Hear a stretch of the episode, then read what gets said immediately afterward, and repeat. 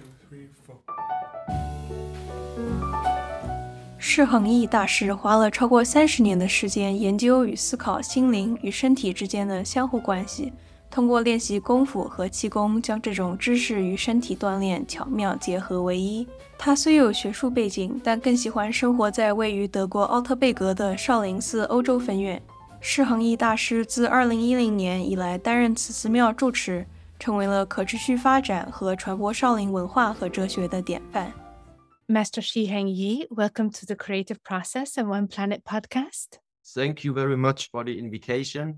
So, why did you decide to devote your life to founding Shaolin Temple Europe and sharing this wisdom and practice that's so beneficial? Tell us about that journey. It was due to my father's decision that I had the chance with the age of four years old to just get to know the Shaolin Kung Fu, so meaning the practice of the martial arts. And in the very beginning, for me, it was just about the physical activity, learning different abilities and learning different skills that you are developing with the body. So in in that age, it was definitely not my conscious choice that I one day will follow up and try to bring all of these methods to a wider uh, audience and also make it available here to the European people. So, and because I had this opportunity to grow up on the one side, main part of my life here in Germany and in Europe, which means that I got to understand the European mentality. I got to understand the way of thinking and also the things that are driving the people on in this society nowadays. And at the same time, I was learning about all these ancient traditions and these ancient methods that are supposed to, first of all, develop you mentally, but also physically. And after spending so many years with these type of practices, I just felt for myself that I feel healthy, I feel vital, yeah, my mind is balanced. I really don't have too many issues that I would say. And therefore I thought, okay, that might all of this might really come from the constant and regular practice that I was spending my time on. And seeing also my students or also my friends that grew up with me in my closer surroundings, I also realized that they have quite a lot of issues that I, in a way, didn't have. And so my the process started that I was observing more. So why would it be like this? Or why what could be the cause for many of these people to get out of to get out of balance so quickly and then also not being able to recover themselves so fast anymore and this was then the point where i said okay the chances are very very high that this is the result of the constant practice of on the one side learning about the way of life what the shaolin temple offers and also together and this is now very very important it is the practices it is the practices, so meaning it is the doing part of all of these Shaolin arts. And of course, every tradition, every school, every monastery on the one side has theoretical knowledge that it tries to share, but exactly this idea of theoretical knowledge or that you are that you can live this life just by reading books and trying to collect more information collecting more knowledge. It is an important part, but it is in the most, in the best case, this is only half of it or 50%. And the nice saying is that the way how this life is expressing itself to you and the way how you are perceiving this lifetime is not based only on what you intellectually know and what you have intellectually understood, but it is especially what have you put into practice from what you know, which means ultimately it's always the action, only the action is starting to change your life and action is going to give you. We're working a lot with university students and younger, and so many of them say to me, because I'm an artist, so I learn by doing. And so many of them say to me, they don't remember what they learned at school. Like they even they did very well in school, but they don't remember so many years they spent because it wasn't enough doing. There's a pleasure in doing, and it's in not just in the mind, you know it, it's in the body, and it doesn't leave you because then you have the muscle memory. It's not just staying up here because I think when it stays up here, you can forget. It's about passing a test, but it's not about real knowledge. Yeah. And so this was actually the initial starting point where I said it makes sense to bring all this knowledge that the Shaolin Temple is able to offer to just bring this to a wider audience and especially also to try and translate these ancient teachings which are originating from Asia to also translate them into a language that European people understand because this is also important sometimes the teachings are, are defined or are using some pictures that are working for certain cultural identities or certain cultural backgrounds that are living in this type of thinking. But when you are trying to export something like this, then it's also important to find that balance and translate it into a language that people understand. And this was the main goal why a few people decided that, yes, let's start, build up this organization, let's make it available for more people. Well, you've done such a wonderful job at that because saying it eh, that you're making it simple, you know, simplicity can be hard, particularly as you say, you're making it available to people who didn't have that opportunity like you to learn it when you were very young, who have no foundation. I'm curious. Well, what I feel is it must be, it's like, I feel like it's a challenge. Like one of the great challenges in life is how through maturity and experiences, we can maintain our innocence, what some call the uncarved block. And so I wonder how you, in your mastery of the mental qualities and physical abilities and becoming a master, still remain open to learning at the same time as you teach. Many people address me as master, but normally this is how people are addressing me. Mastery is just the beginning. It's not like that mastery or to be a master, what we call it nowadays, is something that is the end goal. Why sometimes in these traditions we are calling other people or we are defining other people as masters is because after watching them living their life for quite some time, you can see how such a person behaves. You can see how such a person is like doing his work. You can see how such a person is treating other people and also how such a person is treating himself. And all of these things together, they bring up this image, this idea that there is some type of control that this person has taken over his own life. So when we say, yes, he is now a master, then it only means that after observing this person for such a long time, this person has some qualities that from this day on now, he still needs to cultivate into the future and use these different principles like being determined, like staying disciplined, like when you say something, afterwards you also must do what you say. When you start a practice, then you go through this practice not because and not only if you're in the mood to do these things, no, because you have understood that if you want to develop something inside of your lifetime, it doesn't matter now if it is something physical or if it is something mental. In order to make something grow, you need to nourish it. And if you want to become a good martial artist, if you want to become skillful in what you are practicing there, then it means you need to train every day. You need to have a structure. You need to have a system. You need to have the proper methods. And then you need to have this persistence to stay with one thing no matter what. And this is the type of quality that normally what we call a master is expressing. But now all of this was just in regards to the field of the martial arts, what the Shaolin Temple is very famous for. But after you have expressed that you are able to discipline yourself and also attain certain skills with the body, now, if you want to go out, then do something else and become good in any other area. The principle how to reach that goal is the same. And this is actually what this mastership and this mastery refers to. And now I think since this last TEDx talk, which was two, which was two years ago or something like this, yeah, that was like the first time I somehow introduced this word self mastery.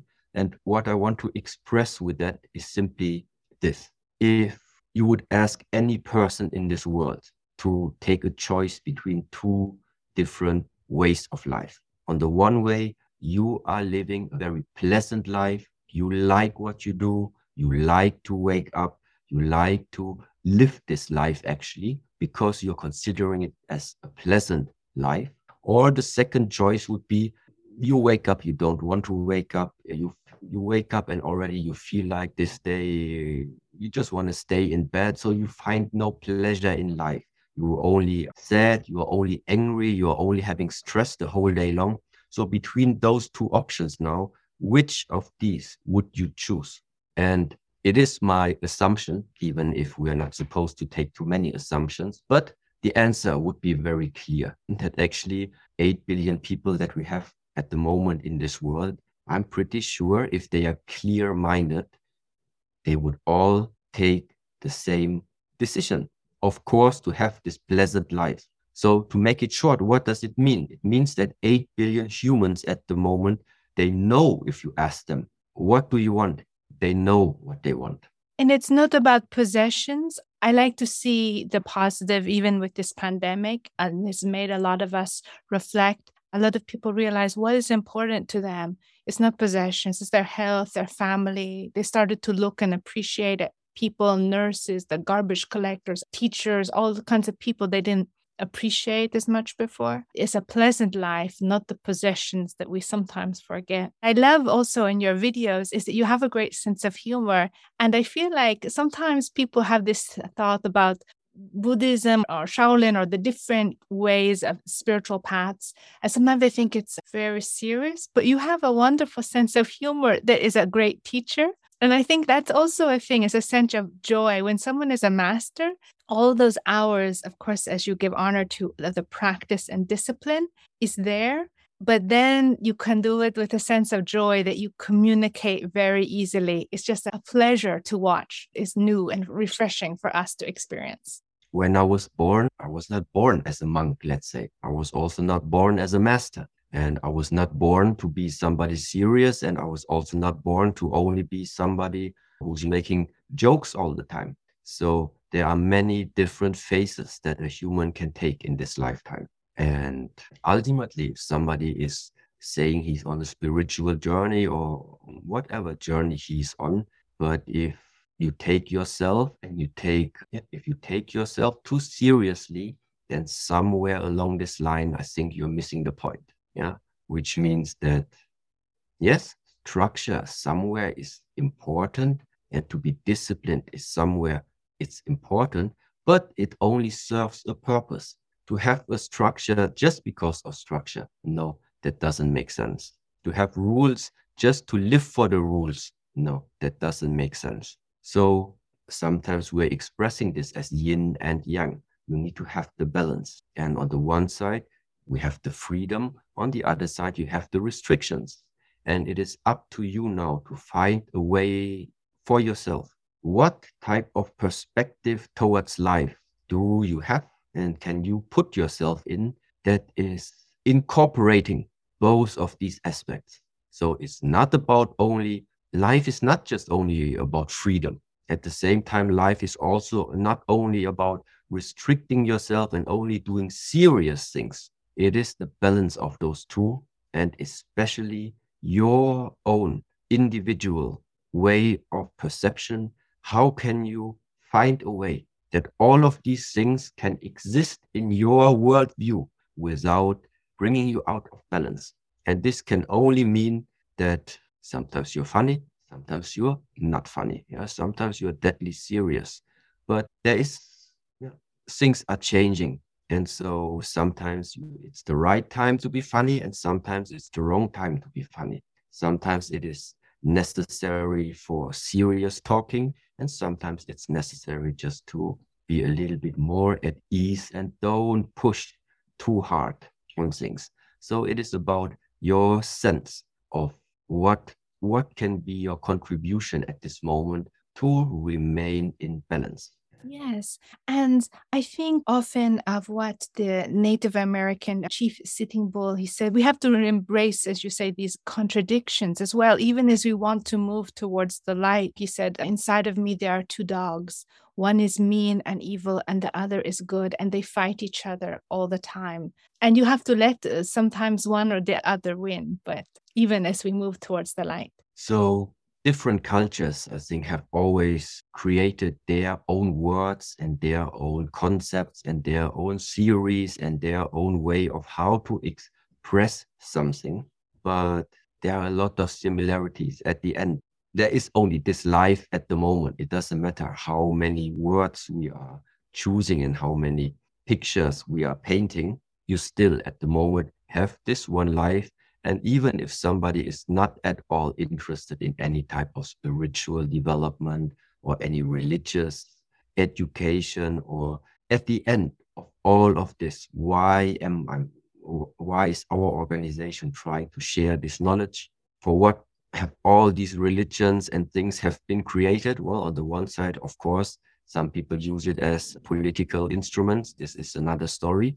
But ultimately, it is about making the best of the lifetime that you have at the moment because it has nothing to do with belief that our grand grandparents they are not alive anymore.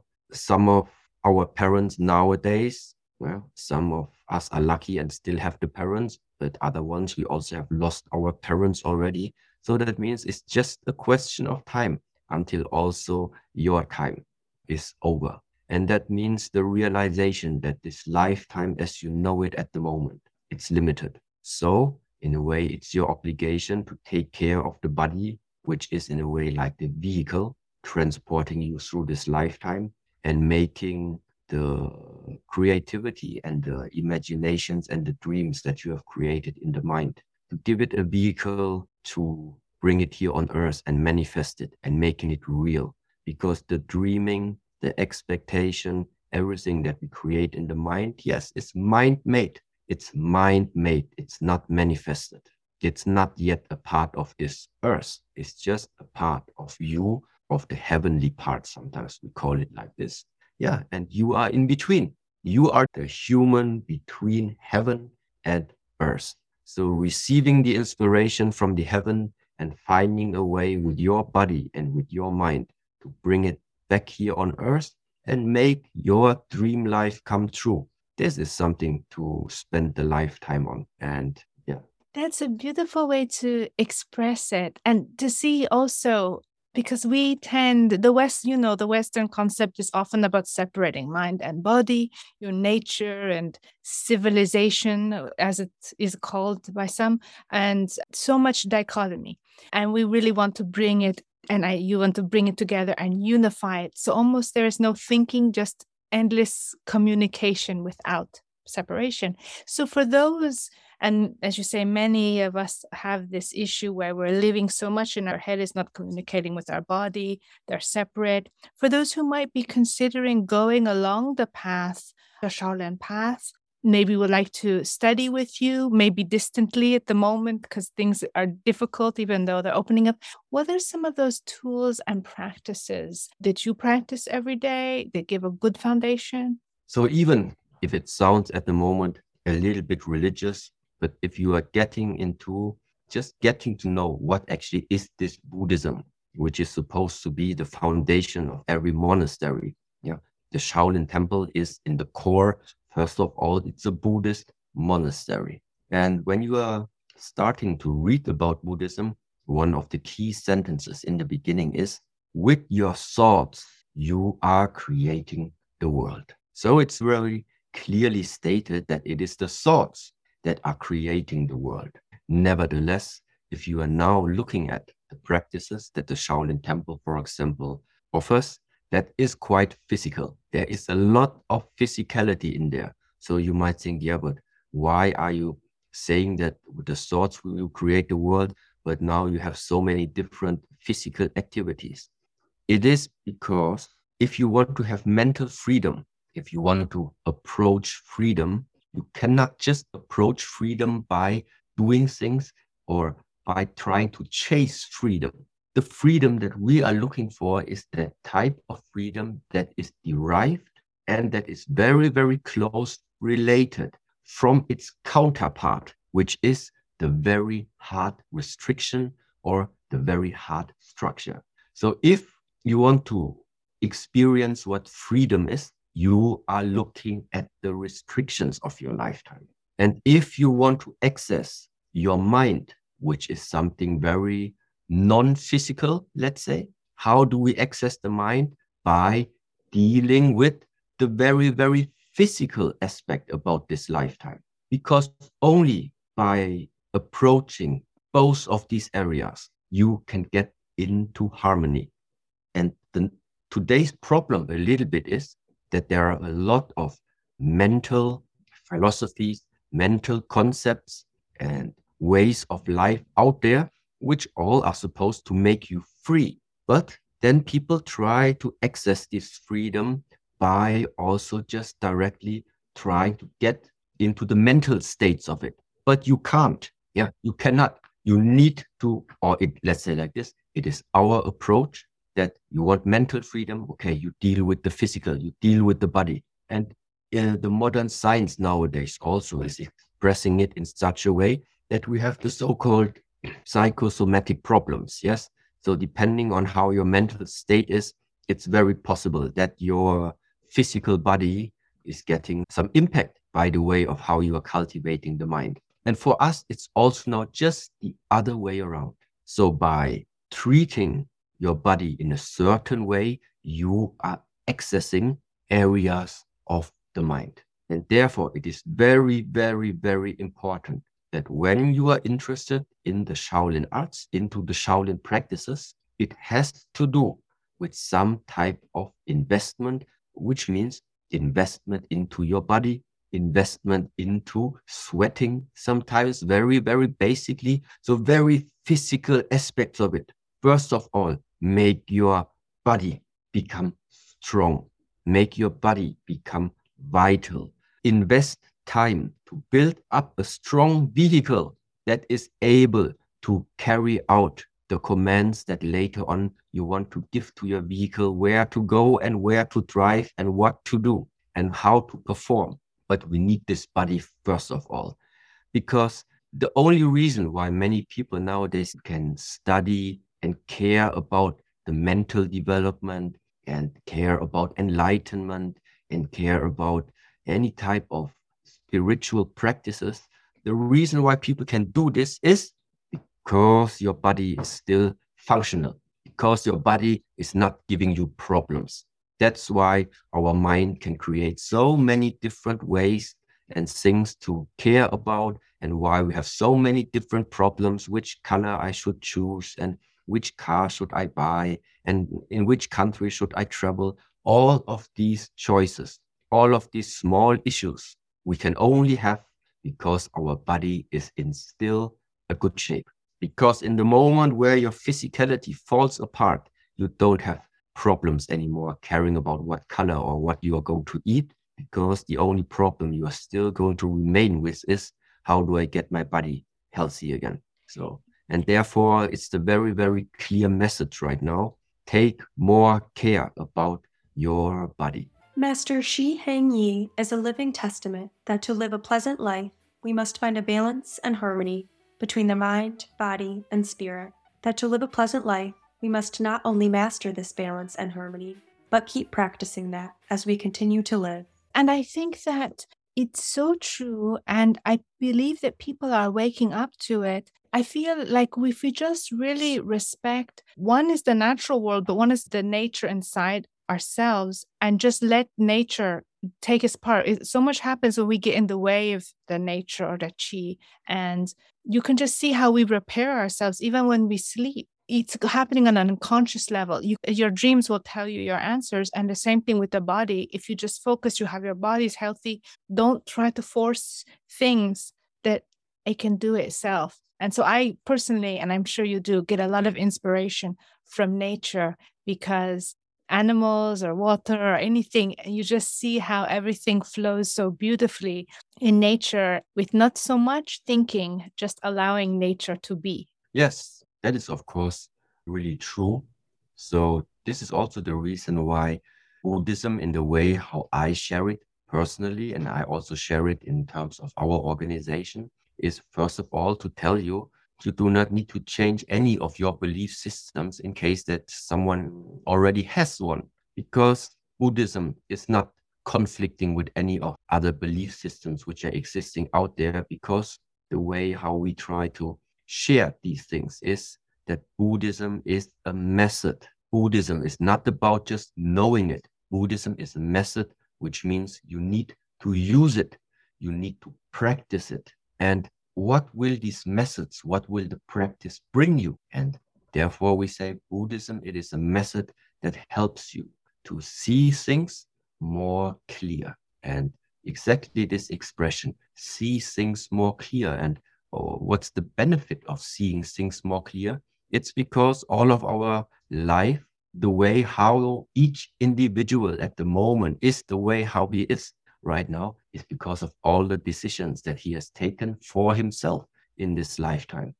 So, how a life turns out to be is based on the decisions that you have taken until right now. And that means the better your decisions, the more clear you are able to take decisions, the higher are the chances that you are going to end up where you would like to end up. And this is very much dependent exactly on this view of you need to see very, very clear where are you standing.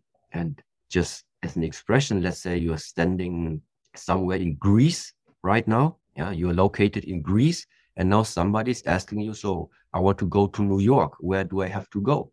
Well, if you don't know where you are standing, how can you say that you have to travel east? That means if you don't know your initial starting point, it becomes extremely difficult for anyone to just show you and tell you. You can only start to give a direction if you know where you are standing from the starting point. And this means also that means you need to look at yourself. You need to sometimes get out of yourself, meaning observe yourself, observe what is beneficial for your life, observe the, your own behavior, what is destroying yourself. That means also nowadays, very often we look out and look for new methods. So, what can I do? What can I do? What can I learn? What can I practice more in order to benefit my life? Yes, this is already, let's say, the second part of the approach how to transform yourself. The first approach is that it's not about you need to do something. The first part of your transformation is to observe yourself and see what is it about yourself that you need to undo. It's not about doing, it's about undoing. Undoing means that before you look for new methods, first of all, clean yourself up in such a way that you are leaving away everything that is already harming you right now. So it's not about learning something you know, it is about leave away, remove from your life what you already know for yourself at this moment. This is not good. That can mean don't play too much video games. That can mean don't exaggerate with the alcohol. That can mean don't exaggerate with the with your sex life. That can mean don't exaggerate with the tobacco. Yeah, there are many different things. And this would be something very, very simple that everybody is able to take in your own hands because already here will happen the first stage where it will simply show if you can handle it or not. So the practical approach would really be right now, just as a tip, try for seven days and then afterwards maybe even try for one month. Just leave away the stuff that you already know it's harmful for you. That's the beginning. If you get rid of the clutter, we have all that potential within us. Just look at the young child, a light, literally, you can see like light beams from them because they have not complicated themselves. Even though we're mature and we have all these experiences, we can get back to that inner light. I'm wondering, you're speaking about finding that source and pure consciousness. I'm wondering what you feel about the natural world. Does the natural world have consciousness. How can we also tap into that more? Because now it's COP26 and we see everything that's happening in the world in terms of climate change and everything. But what are your reflections on that? In regards to your question, what does it mean? What do I consider, for example, as like the natural life? Now, let's try to make it simple like this. So, on the one side, I strongly trust that every human being has something and has the ability that with the way how you treat the mind, with the way how you are working with your words, and with the way what you are doing, how you are behaving, and what action you are actually also then expressing with the body, you have quite a huge impact on how your life is going to turn out. So the first message is you have your life in your hands. You have a big part of your life you have in your hands. But then now comes the second part where I say, but there's also something else which absolutely lies not in your hands and where we humans have no influence on. And sometimes you might call it, it is the course of nature, or it is the flow of life, or it is just the way, or it's, yeah, there are many different expressions of it. And that means, how do you know if you are finding yourself in the flow of life, if you are in harmony with the nature? You know, because what you are doing, what you are thinking is somehow it feels that it is aligned with the rest of what you are surrounded with. Yeah. That means sometimes you say about yourself, so I have studied one time, I have studied two times, I have made a lot of different professional trainings more. So so that means you are you have a very good education. Yeah. I'm working 14 hours a day. I'm extremely focused. But still, with all of these things, somehow I just don't succeed in this area. So you have all the skills, you have all the knowledge, you have made all the work. So actually now, yeah, where is the success? But for some people, the success is still not coming. So why not? And there is just a simple idea or the simple thought that I would like to share that especially in such cases, then we tend to ask, I am doing so much. Why don't I deserve what I am working for? Why I don't deserve this woman? Why I don't deserve this man? Why I don't deserve this job? Well, maybe that is simply the wrong question because here now comes the point with the nature that I think another way of looking at the situation is to ask, what better plan does the nature maybe have for me. So it is not about this nature, it's not granting you the success in what you're doing there. Yes, it is granting you success, but not in that area that you think you want to have. Also, you you don't end up with that specific person in a relationship, not because you don't deserve this person, no, but maybe because you are deserving somebody better. Yeah. And that means sometimes to listen, to listen maybe could it be that things are at the moment unharmonic, that you feel disbalanced, that you feel disencouraged? Maybe this is a sign. And then to look for are there other opportunities that at the moment are actually open, but you just don't see them, or you see them, but you don't take them? Why? Because you're still hanging onto your own idea and onto your own expectation, what you think how your life should look like. Yeah. But to be honest, we are 8 billion people on the earth. This earth is embedded in a quite bigger constellation of other stars. Then you have other galaxies. Then it's quite big. And so, why should this nature care about that one individual expectation of a human being? This is maybe just the wrong view. And an alternative view is simply to be open the mind open the heart and try to receive and see what opportunity this life is giving you. And when this life gives you a chance and you see that this opportunity is there, well, if life offers you something, you should take it. And if this life or this nature is taking something away from you, then you need to learn to let go. You are in the flow. It's so true. And sometimes when we're in the middle of the struggle, we're in the middle of the path, you know, the ends of their careers, when they really look back at their life, they say, oh gosh, when those years when I was a starving poet or when I didn't know how good it was. And I'm thinking now of this poet who I just interviewed. He says, when you're at the end of the book, that's really when you have nothing. You've used it all. It all went into the book. So maybe we don't want to really get to the end exactly because the struggle is the, when we are growing. We don't want to stop growing. We don't want to put an end to the struggle because that's when we're really learning. When you were learning, you speak about teachers, you speak about masters. Who were some of those important teachers for you? And what were you like when you were younger? You know what were some of the obstacles or the things that the blockages that that you overcame?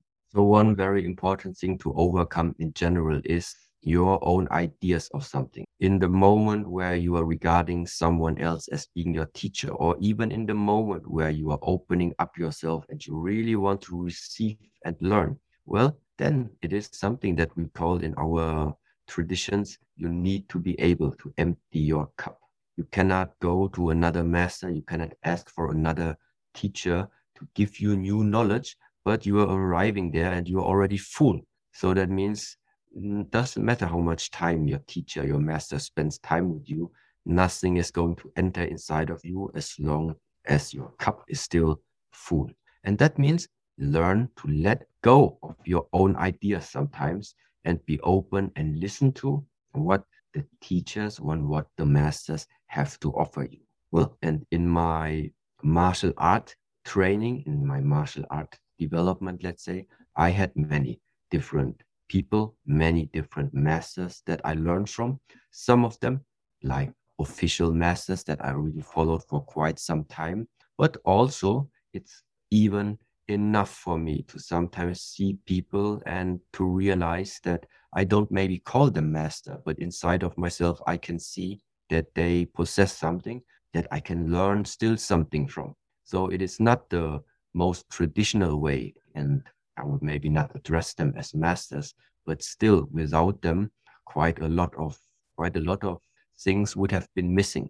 And that means yeah, most of the times when I also grew up I was always actually surrounded with people that always, no matter in which area, they had more experience. And that means most of them were also older in age. So when I grew up, most of my friends, most of the people I was surrounded with, they were at least 10 years older than me. So that was in a way somehow challenging because you always enter in, in this type of circle and you already know that you are in the beginning the weakest the weakest with the least knowledge. Yeah. But this is the one side. If you focus on your weakness and you get depressed because of this, well, then this is nothing maybe for you to go.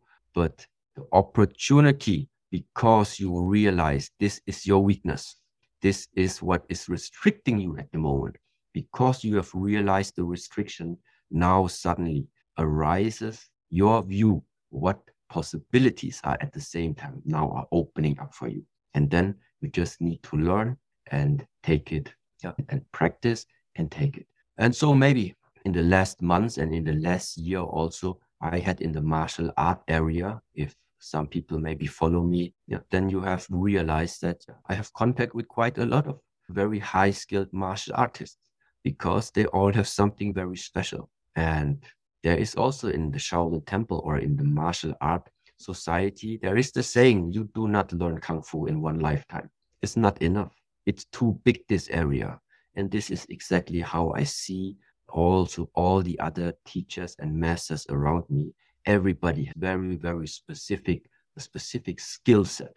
But ultimately, it's then just up to you also to decide. So, and how do what do you want to do in this lifetime? As what do you see yourself in this lifetime? As what do you like to be remembered in this lifetime? And therefore then develop yourself in this direction. And yes and most recently i found for myself also a very close contact of a master. He's a very famous master with a very high reputation from taiwan. And i'm really happy that for this moment now i can regard him as being my teacher and sharing with me many different things that are simply so valuable. But before these things I am able to share out, there's also one very important rule to keep, and which is stop sharing things to the world if you don't possess them. Yeah. And this can be now really understood in many different areas. Stop sharing things if you don't have them, because this saves a lot of confusion and makes life for many people and also for yourself easier. And so that means, yes, first learn, get the knowledge, but afterwards practice. And then the future will show.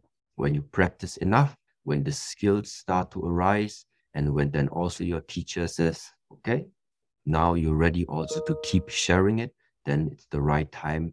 And then I think this society will have huge benefits. The more dedicated people will be there right now who do use these practices that some of them are more than 5,000 years old and practice them until you have it. And afterwards, bring it out to the people that need it. It is that contradiction because, on the one hand, we're very grateful for you sharing the foundations with people who don't necessarily have that base that you have. So we have to appreciate that. And things that were more, it's kind of secret, you know, a lot of people wouldn't have the access or can't go to the mountains. So we really res- respect and are grateful for that it does remind me of that old saying. They said, Those who say do not know, and those who do not say. It must maybe perhaps be a little annoying for you when you see people who are saying and they don't know, but they're spreading awareness so we can appreciate that part. I think that an obstacle for people who are just starting out is this there's a fear, there's a fear of the unknown, a fear of pain. I mean, how do you or how have you personally moved beyond that? Or do you learn to love the pain or the difficulty in the beginning? You just need to think about one thing in your lifetime that you are very proud of. Doesn't matter what it is. And then you just ask yourself, how did you get it? So, what is it you're proud of at the moment, either about yourself or something that you have attained in this lifetime? And I'm almost sure that many of these things that you are proud of, they did not come from one day to another. And also, they did not come somehow easily. So most of the times when somebody is giving you a present that you're just like putting somewhere on the desk, this is nothing that to be proud of. To be proud of is something where you know you have invested sweat, you have invested lifetime, you have invested, you have sacrificed something maybe about yourself, and then, well, something comes out that you can be proud of. And it is the same structure when it comes to physical transformation and also physical development. If you want to build up something that is sustainable, that is really bringing you long time benefits, then it is at the moment my observation that these things never come or cannot come if you get them just like within 24 hours or within one week or even within one month. No, these things need to develop you need to go through a process. And this process oftentimes involves to go over your comfort zone, to take it as a principle of your own life. The only way how you can grow mentally or physically is by integrating to always practice yourself one step beyond your comfort zone. You don't need to stay there too long, but sometimes you need to use this approach you need to step out of the comfort zone and then you go back where you feel comfortable. Next day, go out of your comfort zone, then return back to where you feel comfortable. And you repeat this process so often until one day you will realize what in the beginning has been very uncomfortable to you now has started to become comfortable. But at the same time, it means that you have grown, you have already expanded. Where you felt pain before, now you don't feel the pain anymore. Where you before could only stretch 20 centimeters, now you can only do 10 centimeters more. So it is very natural that in the moment where your mind or your body starts to expand, the expansion happens because you have went over your comfort zone and you have crossed that limit what is restricting you. So if you only do things that you feel comfortable with. Only do things, take care of things, and stay inside the circle just because you feel comfortable in there. You are missing a really great part about what this life still has to offer you. And therefore, in the martial arts. This is why martial art practitioners, many of them have really good foundation because their relation to physical pain, for example, is just a different one. Because it's, yes, it's painful, but yeah, pain is pain. Pain is not death yet. Yeah, it's not killing you yet. It's just a way of signaling of the body, which is very uncomfortable, but it's possible to learn to deal with it. And once you have overcome a certain threshold, then it also doesn't come anymore. And this is why sometimes we say you walk through the valley of pain, which is the Kung Fu training. And after you crossed this valley of pain, many things that you will encounter in this lifetime, they are okay. Yeah, they are they are okay, but they are nothing that would now somehow stop you from proceeding. They maybe are a small obstacle, but it's an obstacle where you know about yourself. Yeah, my mind is still stronger than this obstacle there. And so you just keep going. And one day you have also overcome that obstacle. That's a wonderful lesson, and not just on the physical level. Moving out of our comfort zone and making those sacrifices is something not just applied to how we can transform ourselves physically, but also how we can transform our systems to be in greater harmony with nature. So I know your monastery is in the mountains and it's all around you. Yes. So I consider that our lifetime, you and me talking right now over here, the people that are listening right now, well, in 100 years, nobody of us is, is here on the earth anymore. Yes. So that means when it comes to the individual, it's always just a question of time until you will be forgotten. And this is why it is so important that there is something that in our tradition we say there is something because it's not an individual, it cannot be lost. And this is when you are investing a part of your time, a part of your lifetime in trying to add something to the spirit, what is existing in this world. Sometimes you call it it's the zeitgeist, or sometimes you call it it's the consciousness about our earth. So that means always ask yourself, how can you, with the way how you think, with the work that you do, with the way how you are behaving, with the actions that you're doing, how can you add a piece of spirit. How can you contribute to the spirit that is going to remain even after your individual death? Yeah, even if that sounds very terrible, but this is exactly what it's about.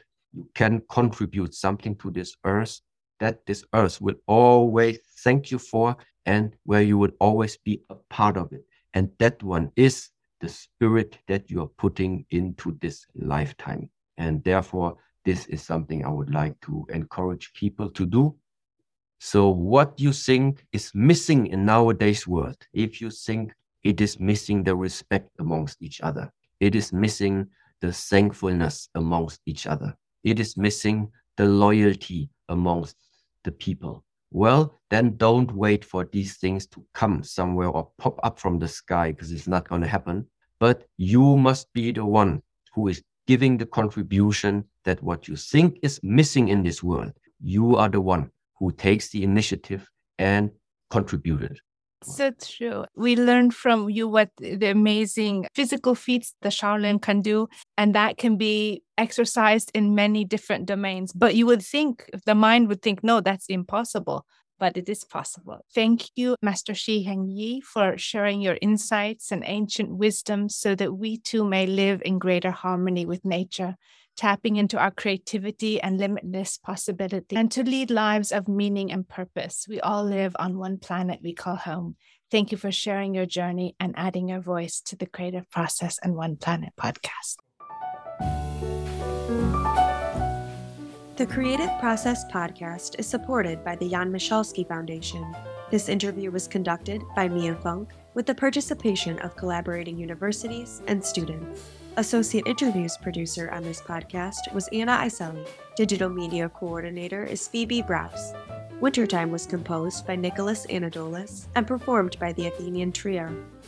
匠心博客的华语制作协调员是张和念。 我们衷心希望匠心今天丰富了您的创意思考。如果您希望参与我们的创意社区展览和播客的互动，欢迎您到 team at creativeprocess.info 投稿或留言。感谢您的收听。